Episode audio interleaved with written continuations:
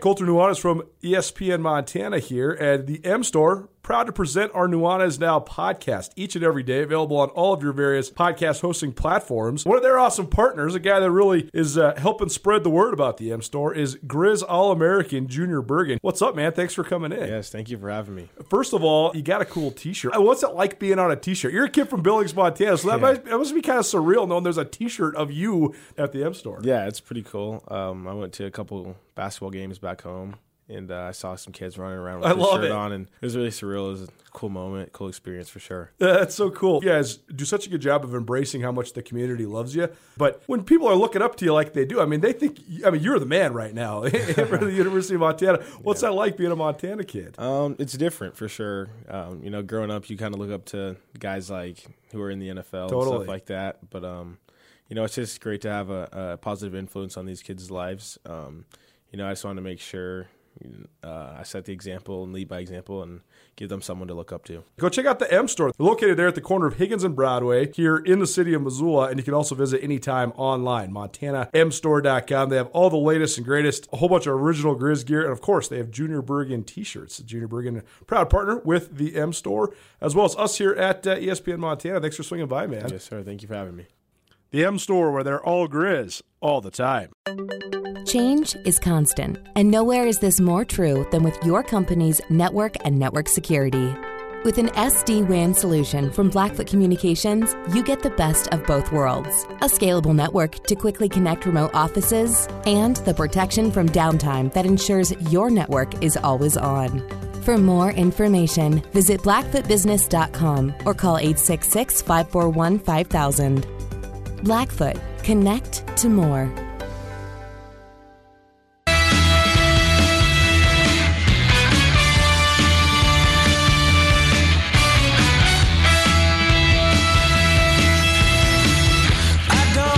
Welcome back. Tutel Nuanez, 1029 ESPN Radio, SWX Montana Television. Now from the Kurtz Polaris studio, here is Ryan Tutel and Colter Nuanez. And we're very happy to be with you on a Thursday as we are uh, just an hour away from kickoff. Bengals, Browns. Actually, I guess it's a little more than an hour. What time do they do that thing? 620? You're the one that knows. I know. Should be paying more attention. So excited. Just want to get it here. Gonna uh, sit on the couch with the kiddos and watch some NFL football. I'm, I'm into this. Uh, if you uh, would like to get in touch with us, 361 3688 is the phone number.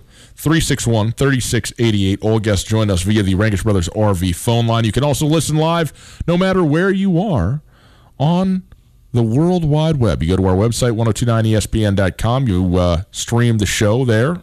Click on the Listen Live tab, jump in the stream. The stream is available thanks to Opportunity Bank of Montana. Opportunity Bank, your local bank, your opportunity. Uh, you can also check out the Tutel Nuanez podcast, available wherever you get your podcast. Rate, review, subscribe. Tutel Nuanez podcast is available thanks to our friends at Blackfoot Communications. Coming up in about a half an hour from now, we are going to hear uh, from uh, 1995 junior University of Montana Grizzly offensive guard Mike Agee. He was uh, on that 1995 national championship team, and his episode, episode four of the Grizz Greats podcast, is out. So you can go listen to that. Go to the website, grizzgreats.com. You can also get it on Spotify, and uh, we will uh, hear from him coming up in about eh, about 20 minutes from now. So we'll get to that. But Colter, you wanted to talk about the Hall of Fame a little bit and the first year eligibles of the Hall of Fame. Uh, the quarterback that is eligible is Peyton Manning. Is he a Hall of Famer?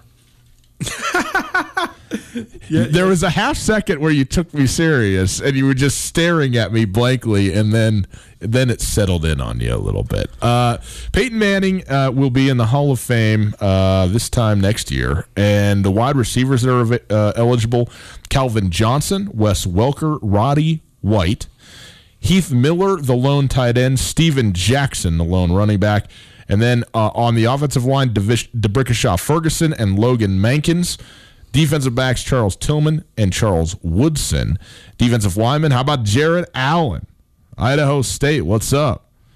Justin Tuck, Kevin Williams, and the uh, linebacker, Jerod Mayo. Gerard Gerard, Mayo, Mayo, excuse me. Uh, so Uh, there's the group. We also have a list of, of guys here who've been eligible and are not yet in, uh, and we can talk about them a little bit. But off of this list, look, obviously Peyton Manning uh, is in. To me, there's no question Calvin Johnson is in, even though he did retire, you know, in in the back end, but still in his prime. Uh, there are Charles Woodson, obviously, is a, is is a no doubter. Logan Mankins, I think, is certainly in on this list ultimately, but Ultimately, ultimately, not yeah, no, I'm not saying. I mean, Peyton Manning is is the no question first ballot guy. Anybody else first ballot? Charles on this? Winston's all about first ballot Hall of Fame. Chuck. Okay, I'm Charles with that. first ballot Hall of Fame. I'm He's with that. He won Defensive Player of the Year at two different positions. I think he's the only guy to ever do that. Uh, he also has more than 50 picks. He's one of the great kick returners in league history, and he was uh, an alpha dog for multiple different franchises. I think Charles Woodson is Won a is Super Bowl. right there.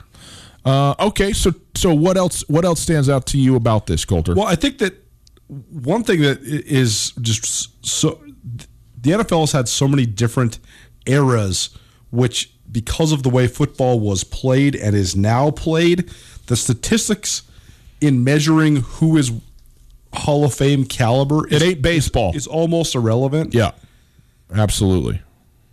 there'll be dudes who, I mean, f- for example, Reggie Wayne is still on the. He's not a first. He's not a uh, first uh, year eligible guy, but he's on the ballot currently. And Reggie Wayne was a very good player. Reggie Wayne was uh, the best receiver on his own team for maybe two of the seasons he played in the NFL. Reggie Wayne is tenth in NFL history in catches mm-hmm. and ninth in yards he's not one of the top 10 receivers in NFL history. Period. Yeah, no, right. He right. might get in the Hall of Fame, but it's going to take a lot. And I think the other thing worth remembering there's in the Hall of Fame right now, there's I think less than 300 players total. No, it's. I think it's like 349 is what we're at right now. Okay. Regardless, Oh, you said you said players though. players. So I mean, I think there's 349 people in the Hall of Fame in total, but obviously a number of those are coaches too. So I I, I don't know where the cut the actual player cutoff is. Right. I'm trying to count them up real quick, but I mean just just for your We're refer- trying to count to 300 while we're sitting here. It's pretty good. Well, I'm impressed with you. I, I got to don't worry about it. up by position. Doesn't matter. The point of the story is there's only 26 quarterbacks in the Hall of Fame. Yeah. there's only 29 receivers. There's only nine tight ends. There's only 47 offensive linemen, and you're talking about five different Divide by five. positions. Yeah, right. There's only 38 defensive linemen, 31 linebackers, 34 DBs.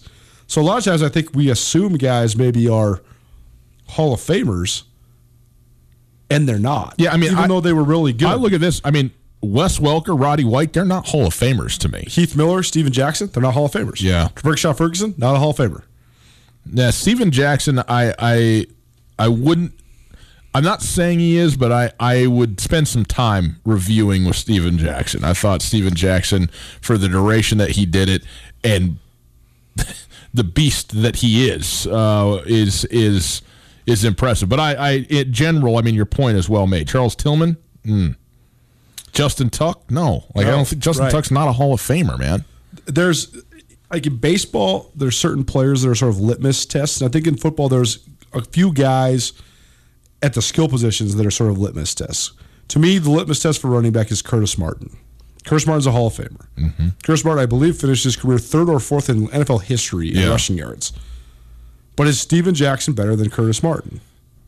Well, no, No. yeah. And that's you have to be as good or better than Curtis Martin to make it into the Hall of Fame. I, I believe. Yeah, maybe. Uh, I mean, would you? Uh, let's say this: if I look at the list of other running backs that are not first year eligible guys, Shaun Alexander, Mike Alstott, Tiki Barber, uh, Larry Centers, Corey Dillon, Warrick Dunn, Steven Jackson's better than all of those guys. No, what? Yes. No, because he has no, nowhere close to the historic uh, statistical accomplishments.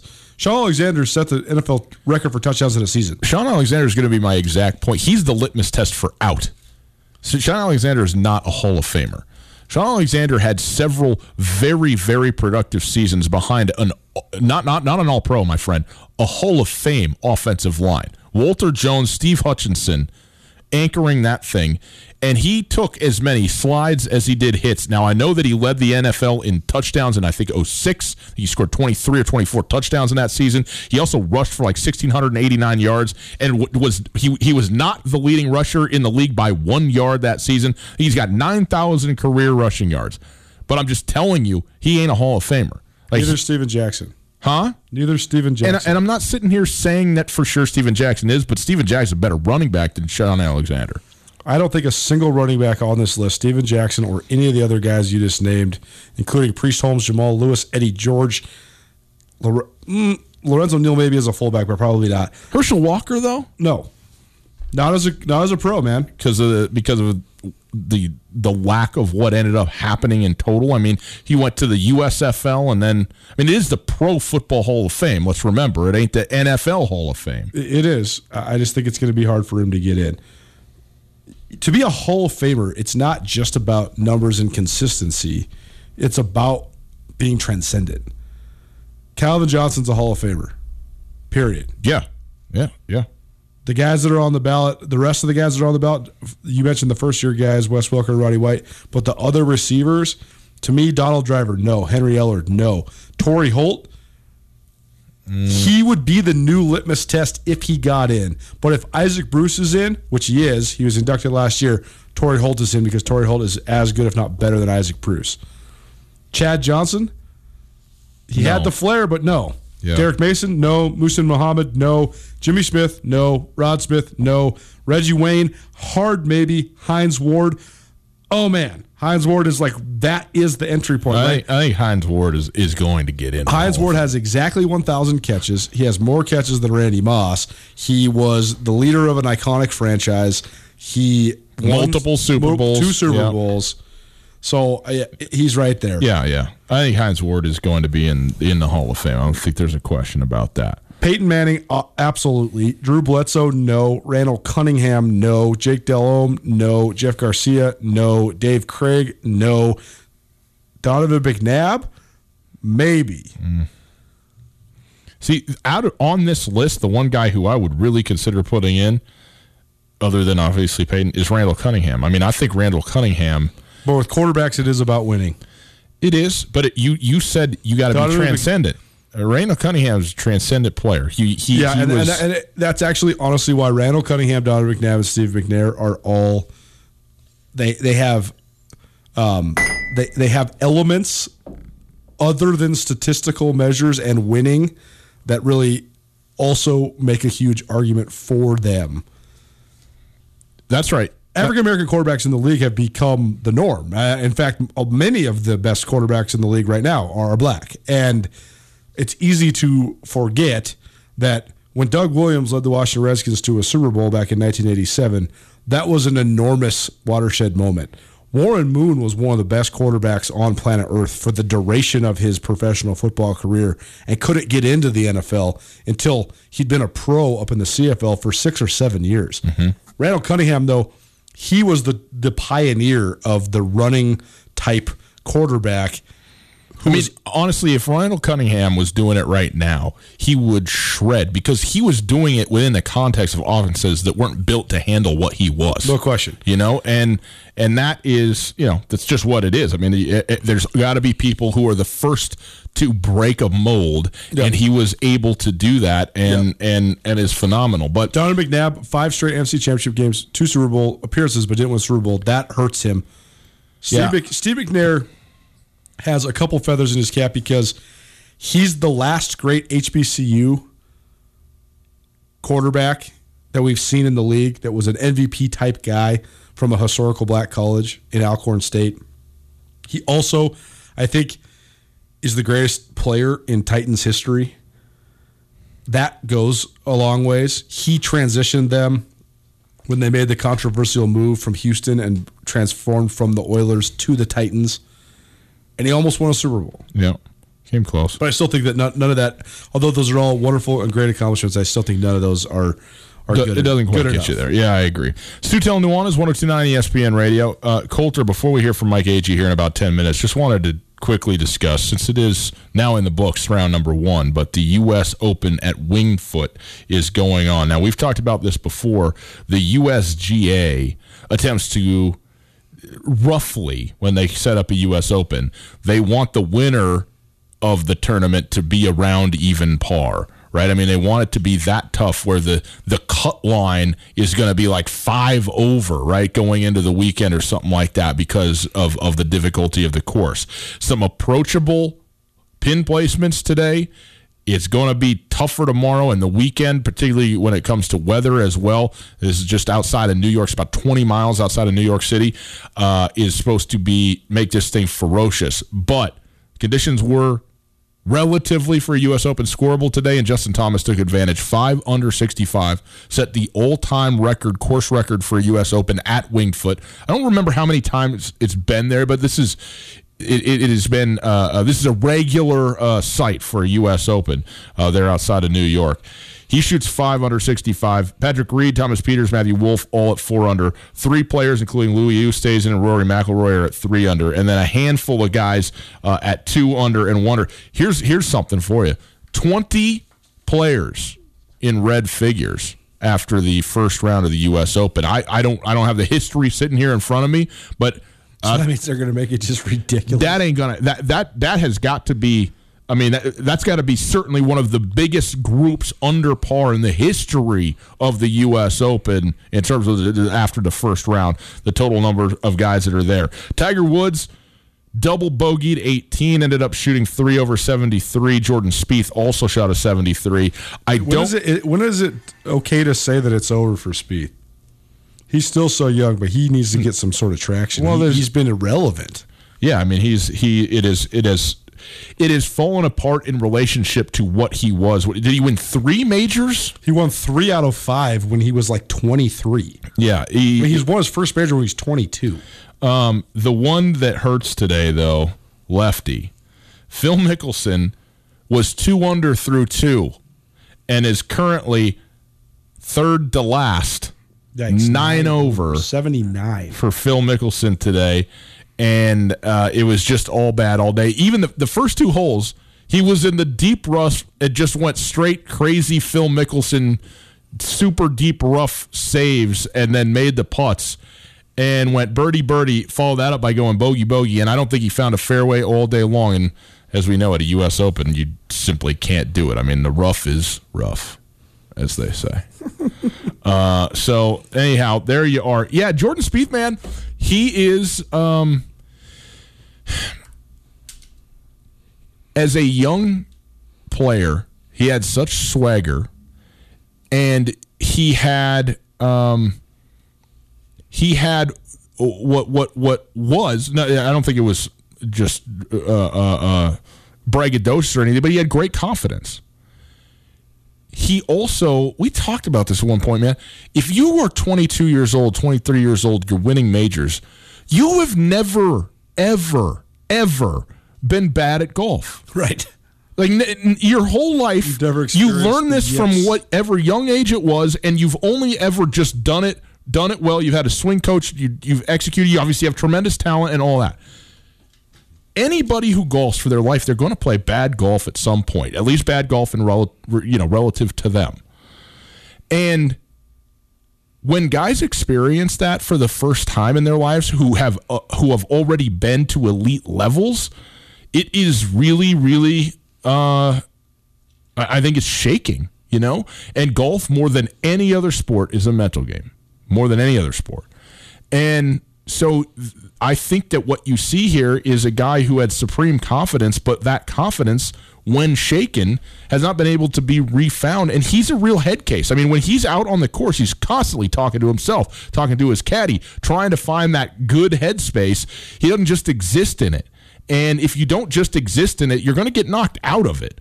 And and I, I don't think Jordan Spieth has learned how to be abide in the moment, as it were. And I, by the way, I'm the last person who should be preaching about this, okay? Because I don't know what the moment even smells like when you talk about a good headspace for golf. But uh, I see guys that that go out there and appear just to be, you know, Brooks Koepka, just out there doing it, you know, and whether he plays good, whether he plays bad, seems virtually unaffected. You know, and I love the guys who are affected because I feel like I relate more to those guys, the guys who are more emotional about it, more excited about it. But guess what? It ain't good for your golf game to be that. And that's what Jordan Spieth is. And I think he's in real trouble. I mean, David Duval, right? He was right there, all of a sudden fell, and that was it. He's so young and he's still so very talented. I mean, his short game, his putting when it's right, is uh, unapproachable, even by professional standards. But that's that's not his game. His problem ain't the game, man. His problem is himself. Well, his problem is his streakiness as well, which also comes down to being mental. I've never seen Jordan Spieth play okay. you know, he seriously though, he makes eight birdies in a row yeah. or he shoots 74 like he did today. Yeah. It's really tough to if you're a guy like him, I think to to build a foundation of confidence, you need to be finishing top 20 in majors consistently, not winning or missing the cut. That's mm-hmm. that's too tough. Yeah. To be able to go through those swings. I also think that there's a real phenomenon in the PGA in this life after Tiger Woods era where and, and the NBA had a similar phenomenon post Michael Jordan, right? Where every guy that we, the media, we, the general public, tried to anoint as the next Jordan would show flashes and then crumble, with the exception of one guy, Kobe Bryant, but that's because he maniacally pursued that goal on his own without even being anointed. And still, you don't want to say came up short, but it was definitely an interesting analysis when it was all said and done. But in this post Tiger, think about how many guys have tasted it at an age where before Tiger we would have considered that unprecedented. Mm-hmm. You don't win majors in golf before the age of 25. Yet then after Tiger proved that you could, then a lot of guys Rory did it. McIlroy yeah, does it. Jordan Spieth yeah, does it. Yeah. I know Justin Johnson was in his late 20s when he got his first one, but still, he was a, a rising star. Jason uh, uh, Jason Scott. Jason Day. Jason Day, excuse me. Yep. Got was one Adam Scott. Early, Adam Scott. Mm-hmm. Adam Scott was a little bit more more normal age for first major, late twenties, early thirties. But e- either way, but some of those guys, particularly Rory McIlroy, Justin Spieth, Jordan Rory McIlroy, uh, Jordan Spieth, those two guys particularly, I think they got eaten alive by the hype machine mm. and the expectations. The other thing too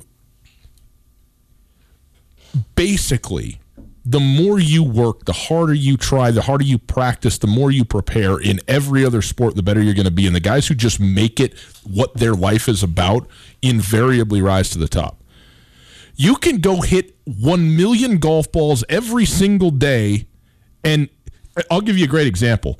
Who, who was speaking? I, it may have been Justin Thomas.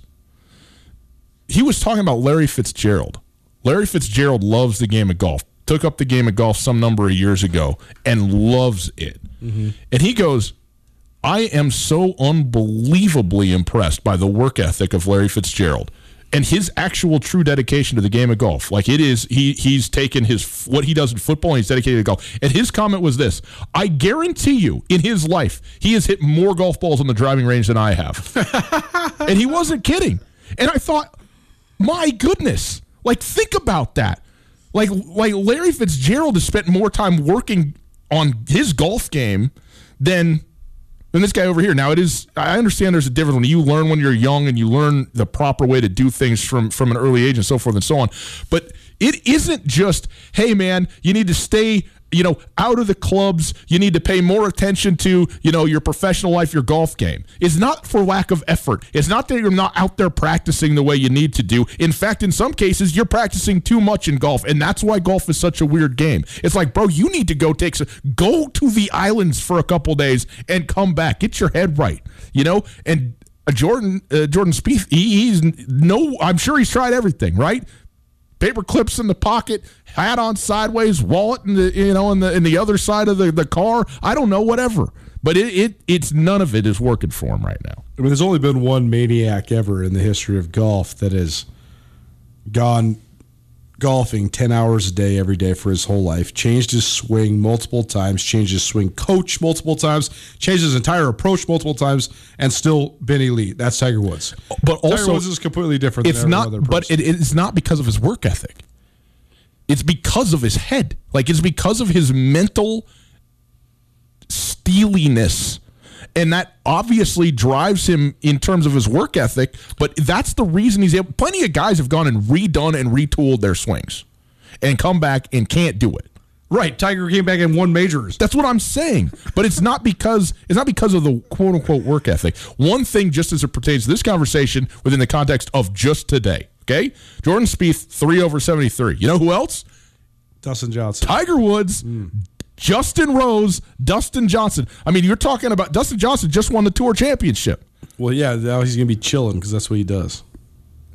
He drives me nuts. You're, you, you know, you're such you're such an assumptive person on this stuff. Sometimes, all I'm saying is, guys who are playing their best golf right now, Justin Thomas, Dustin Johnson, guys who are elite major players to obviously Tiger Woods, Jordan Spieth can't figure it out. Guess what? They all they're all three over. They're all three over seventy three. It's two telling Nuanez one hundred two nine ESPN Radio. Quick break on the other side. Mike Agee, Grizz Greats. The new Grizz Greats podcast is out. The silver anniversary of the 1995 national champions. He is our guest on that. We'll hear from him right after this. Change is constant, and nowhere is this more true than with your company's network and network security. With an SD WAN solution from Blackfoot Communications, you get the best of both worlds a scalable network to quickly connect remote offices, and the protection from downtime that ensures your network is always on. For more information, visit blackfootbusiness.com or call 866 541 5000. Blackfoot, connect to more.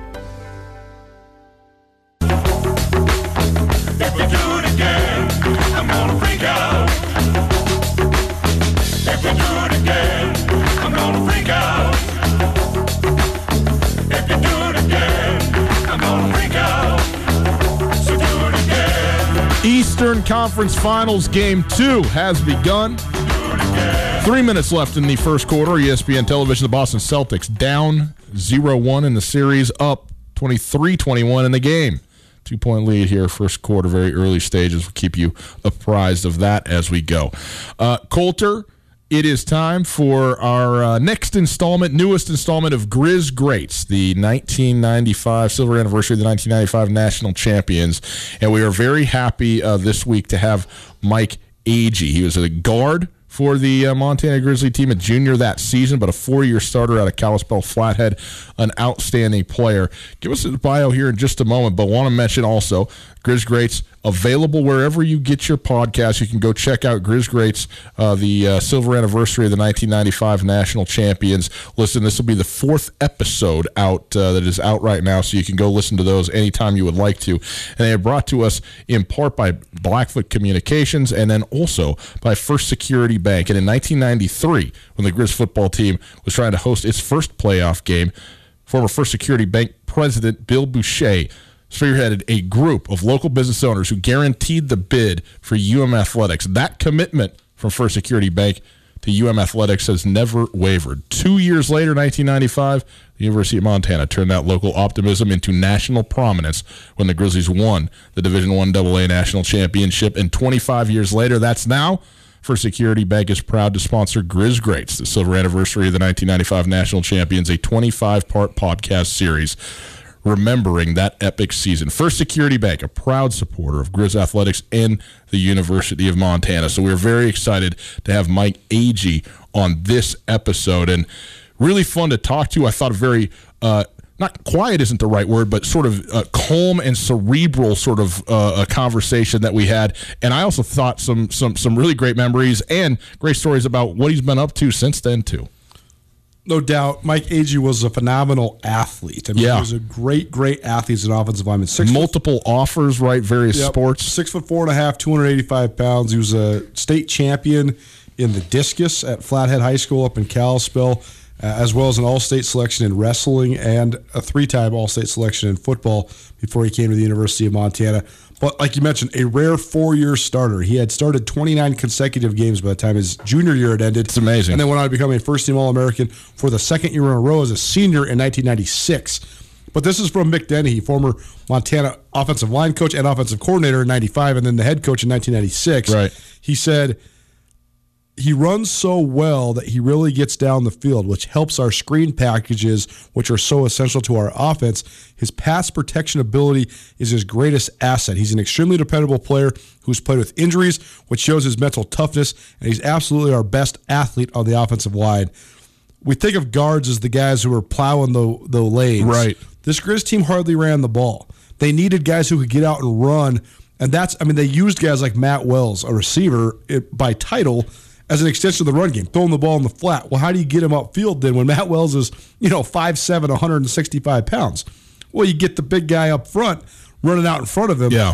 Way ahead of their time in this, but Mike Agee was absolutely a catalyst, a first team All American two years in a row for Montana, one of the great offensive linemen in school history. Well, enjoy this newest installment and a little snippet from our conversation with Mike Agee. Let's take you back to uh, playing high school. You're up there in Kalispell, and it seems like at this time, I know this is a topic that Colter always likes to talk about because the state of Montana at one time delivered really high end and lots of offensive linemen it seemed like out of the high school ranks that were division one caliber montana montana state type of players and maybe even uh, more than that. You were one of those. What do you remember about that time? Because uh, there was there was a prolific number of of big guys that were playing football and were going on to big things at the next level too right?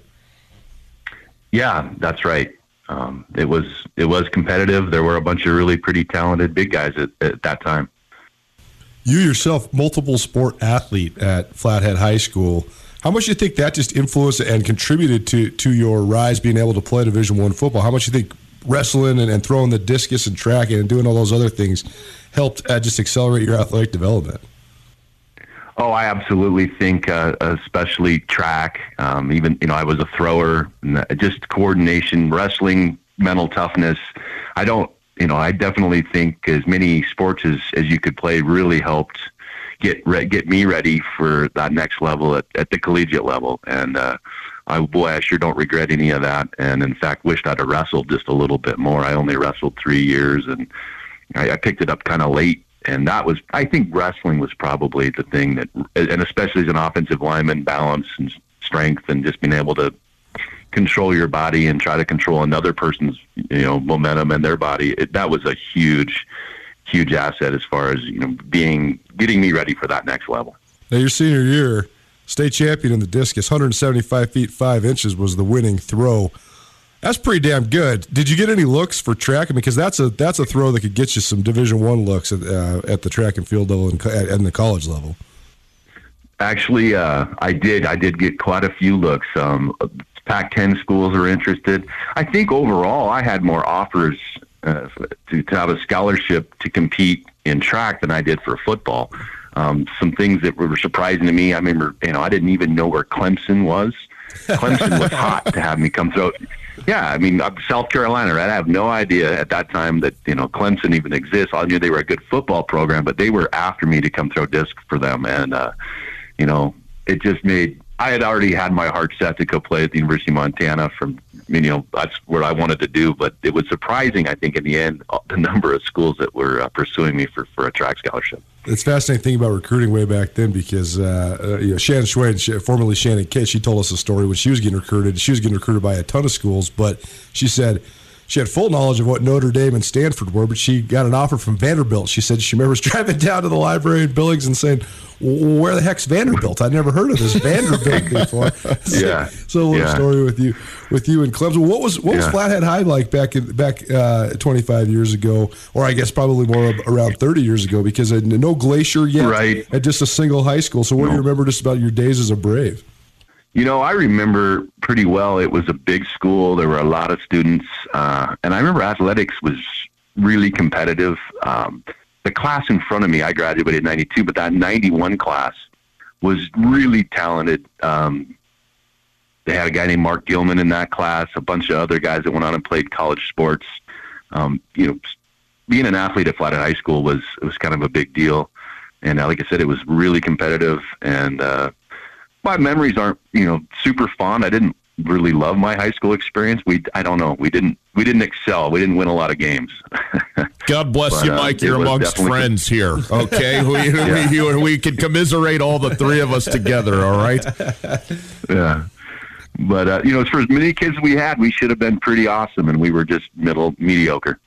Well, so I'm interested though because you know you said you know kind of in the end, man, I had some offers to do multiple different sports, multiple different schools, but you said I had my heart set that I wanted to play at the University of Montana. So wh- where did that come from? What was what was going on in terms of your family or your you know your time there at- in Kalispell where it was like, all right, if I can go be a Grizzly, play football there, that's what I want to do. Uh, I remember really well the day I decided I wanted to be a Grizz. And um, we had played, let's see, I was a sophomore in high school. We'd come down to play a JV game against Sentinel. And it was a morning game on a Saturday. And we got done with our, our game, and I think the Grizzlies kicked off at 1. And, you know, those were the days, grass end zones. That would have been like, what, 90, 1990 maybe? Yeah, right. 91. And, uh, you know, the, the stadium was small. It wasn't packed. And there was a spot for us to sit. Our whole team, our JV team, was taken over from, we went from Sentinels Fields over to Washington Grizz. And the whole, our whole JV team was seated kind of where the students sit now up in that corner above them. And uh, we watched Grady Bennett and that team just destroy Weber State. And they, you know, the, the, the receivers are running all around where they're scoring touchdowns, the cannon's going off. And I'm like, man, I want a part of this, this atmosphere, even though it, it was nothing close to what it is now. I mean, those guys were winning, and it was a fun game to watch, and I wanted a part of that then. And I remember that was that was the day I was like, I want to be a Grizz. It's pretty good, man. Mike Agee, offensive guard for the Grizzly National Championship team in 1995, remembers the day that he wanted to be a Grizzly. He came down to Washington Grizzly Stadium as a as a high schooler. How many of those moments, man, for for Grizzly players over the years where they go, "Oh yeah, I know." When I walked into that stadium that day and the, the come out the tunnel and the the crowd doing what they're doing is like, man, that's that's seed planting stuff right there, man. And so uh, cool to hear from him. Hear that whole conversation again right now. It's available grizzgreats.com. You can go listen to it right there on the player. It's also available on Transistor, Spotify. You can check out Grizz Greats, the 1995 uh, National Championship podcast series that we got, episode four with Mike Agee. I think that perhaps uh, the most mm, I don't want to say incorrect. One of the most skewed narratives in in sports is that winning is the number one factor in recruiting and more importantly galvanizing fan bases and growing attendance. It's not winning, it's the hope of winning. That's why this team is so important to the city of Missoula and the University of Montana. Hmm. You could argue the Grizz have never been better than they were 25 years ago. Never. Not one team was actually better hmm. than 25 years ago. But Grizz Nation has believed that they could be at least as good for 25 years. The stadium has grown exponentially. When Mike Agee was coming on visits here, he was going to games with 12,000 people. Yeah. There's more than twice that many. There's more than twice that many people when the Grizz are missing the playoffs. Yeah. And that's what the hope of winning does for you. That's what I hope people get from this podcast is how these guys laid the foundation for the elite expectations and the elite fervor amongst people in the state of Montana for Grizz football. They're the ones that created this. The uh, Grizz Greats Silver Anniversary of the 1995 National Champions podcast series is brought to us in part by First Security Bank. It's also brought to us by Blackfoot Communications. And when the Grizz won, this was a fever pitch. I mean, this was when Montana really just went all the way in Yeah. on the University of Montana football team. And I'm sure people from around the state lighting up the phone lines, calling each other on the landlines. You know, back when you got the touch tone in the message machine, you know, leaving them on the recorded. But chances are, if you're using phone services way back then, 25 years ago, those services provided by Blackfoot Communications. 25 years later, Blackfoot continues to keep our homes and businesses connected with state of the art voice and internet services. Blackfoot takes great pride in celebrating the indelible mark left by Montana's run to its first football national championship in 1995. And Blackfoot is excited to present Grizz Greats, the silver anniversary of the 1995 national champions, a 25 part podcast series reliving that epic campaign. Blackfoot, a proud supporter of University of Montana athletics. For unquestionably committed coverage of Montana, Montana State, and Big Sky Conference athletics from a homegrown local source, you can count on Skyline Sports. The grassroots news gathering organization is owned and operated by Colter and Brooks Nuanez, a pair of Missoula natives and University of Montana graduates. For the best sports journalism in the state, you can choose to buy local when you choose to buy Skyline Sports. For $8 a month or $90 a year, you can get the best coverage available at SkylineSportsMT.com. Skyline Sports, every day, every season.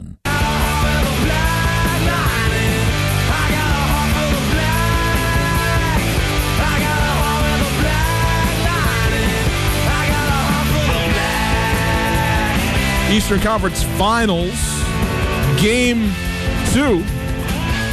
Boston Celtics get themselves a very slight lead now that uh, we're in the about three, four minutes in here to the second quarter. The Celtics up 40 33 over the Miami Heat. It's Tutel Nuanez, 1029 ESPN Radio, SWX Montana Television.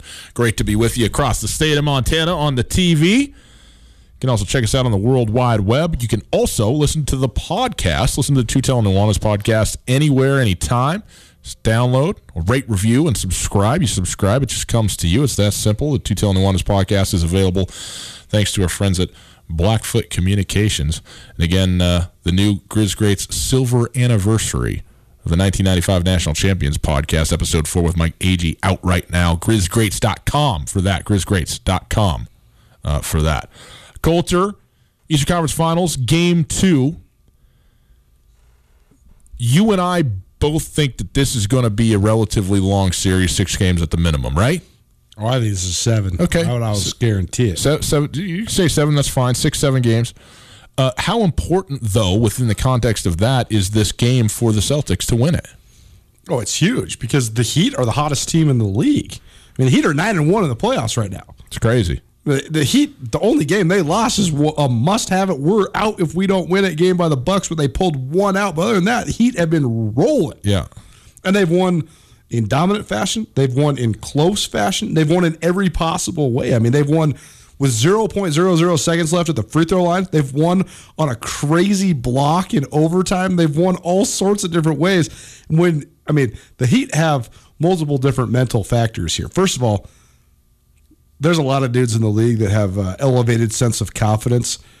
I think that Jimmy Butler is the king of irrational confidence. I'm not saying Jimmy Butler doesn't deserve to be confident, but Jimmy Butler, not only does he think he's the best player in the league, but he's tough enough and strong enough to absolutely back it up against the other best players in the league. Well, that means you're pretty much the best player in the league. I'm not ready to go quite there yet, but I also think that they have a bunch of dudes who just straight up don't know any better. I mean, Tyler Herro's 20 years old. Yeah. Bam Adebayo has been in the league for like two seconds. So, but the Celtics have a similar element as well. So I, I, think it's a great matchup, a great series. But this is absolutely a must-win for Boston tonight because they cannot let the Heat continue to carry and push their momentum. They got to break the chain. Well, the other thing too, and and he is to me getting a little bit overlooked in all this, and that's Goran Dragic. I mean, I think he has been uh, a phenomenal. Uh, he's been playing phenomenally well. I mean, this is a guy who was an All Pro caliber player a couple years ago yep. uh, when he was in in Phoenix, and has sort of reascended, at least to me, in these playoffs to that sort of level no of, he's averaging of play. 20, he's averaging 22 points per game in the playoffs, and and shoot 40 percent from three. A team that doesn't have a a traditional, you know, obvious number one point guard. Dragic has been the primary ball handler in this team as well, and so what he has, you know facilitated, created, his passing ability, his scoring ability. I mean, he has really done it all and set up this team for great success on the offensive end. And they they are they they are. There's a lot of ways to be good defensively. We always talk about effort, and you can you got to have that. There is a reality to the physicalness of defense where if you have the length and athleticism to be a good defender, you. Uh, t- this is why I always say I think Steph Curry is one of the most underrated defenders in the NBA because he's got no chance to actually defend given his stature, and yet his anticipation is so good, his quickness is so good that he actually makes a go of it. But he's never going to be a, a defensive player of the year, and he physically has no chance to be that that. There's a lot of guys, though, who can be and should be really great defenders because of the length and the problems that they present. But the other way you can be great defensively, particularly as a team, is just straight toughness. And that's what the Miami Heat are. They are they they have great effort, yes, but they also they enforce their will on you. And I'm I'm so impressed with them on that. Anyway, 707 left here in the second quarter of the game. Boston up 45-37. They had for a moment a 10-point lead, 43-33. He scored a couple back, but Jayson Tatum uh, just laying it back. Excuse me, Enes Kanter getting the and one, so he will step to the line uh, for a uh, for a, a possible old school three. Try and make it an eight-point lead, seven minutes to go in the half. I'm looking at the Heat roster right now. Bam Adebayo has to be the best bargain in the league. They're paid him 3.4 million. Dude, I'd go block Tatum if you paid me 3.4 million. I mean, he's I'll do it. He's an all star this year, man. That is a hell of a deal in this NBA, no doubt. I mean, to put that in perspective, Jae Crowder's making almost twice as much money as Bam. That's crazy. enjoy Eastern Conference Finals game two. Enjoy Eastern Conference semis game six in the Stanley Cup playoffs. And Browns, bang. Get commencement ready at the Montana State Bookstore, your best place for blue and gold on game day or any other day. Their grad fair sale is going on right now if you visit msubookstore.org. Free regalia when you purchase a diploma frame at the MSU Bookstore. You can obviously eh, visit the MSU Bookstore on the Montana State campus. The Montana State Bookstore, your best place for blue and gold on game day or any other day. Visit on campus or at msubookstore.org.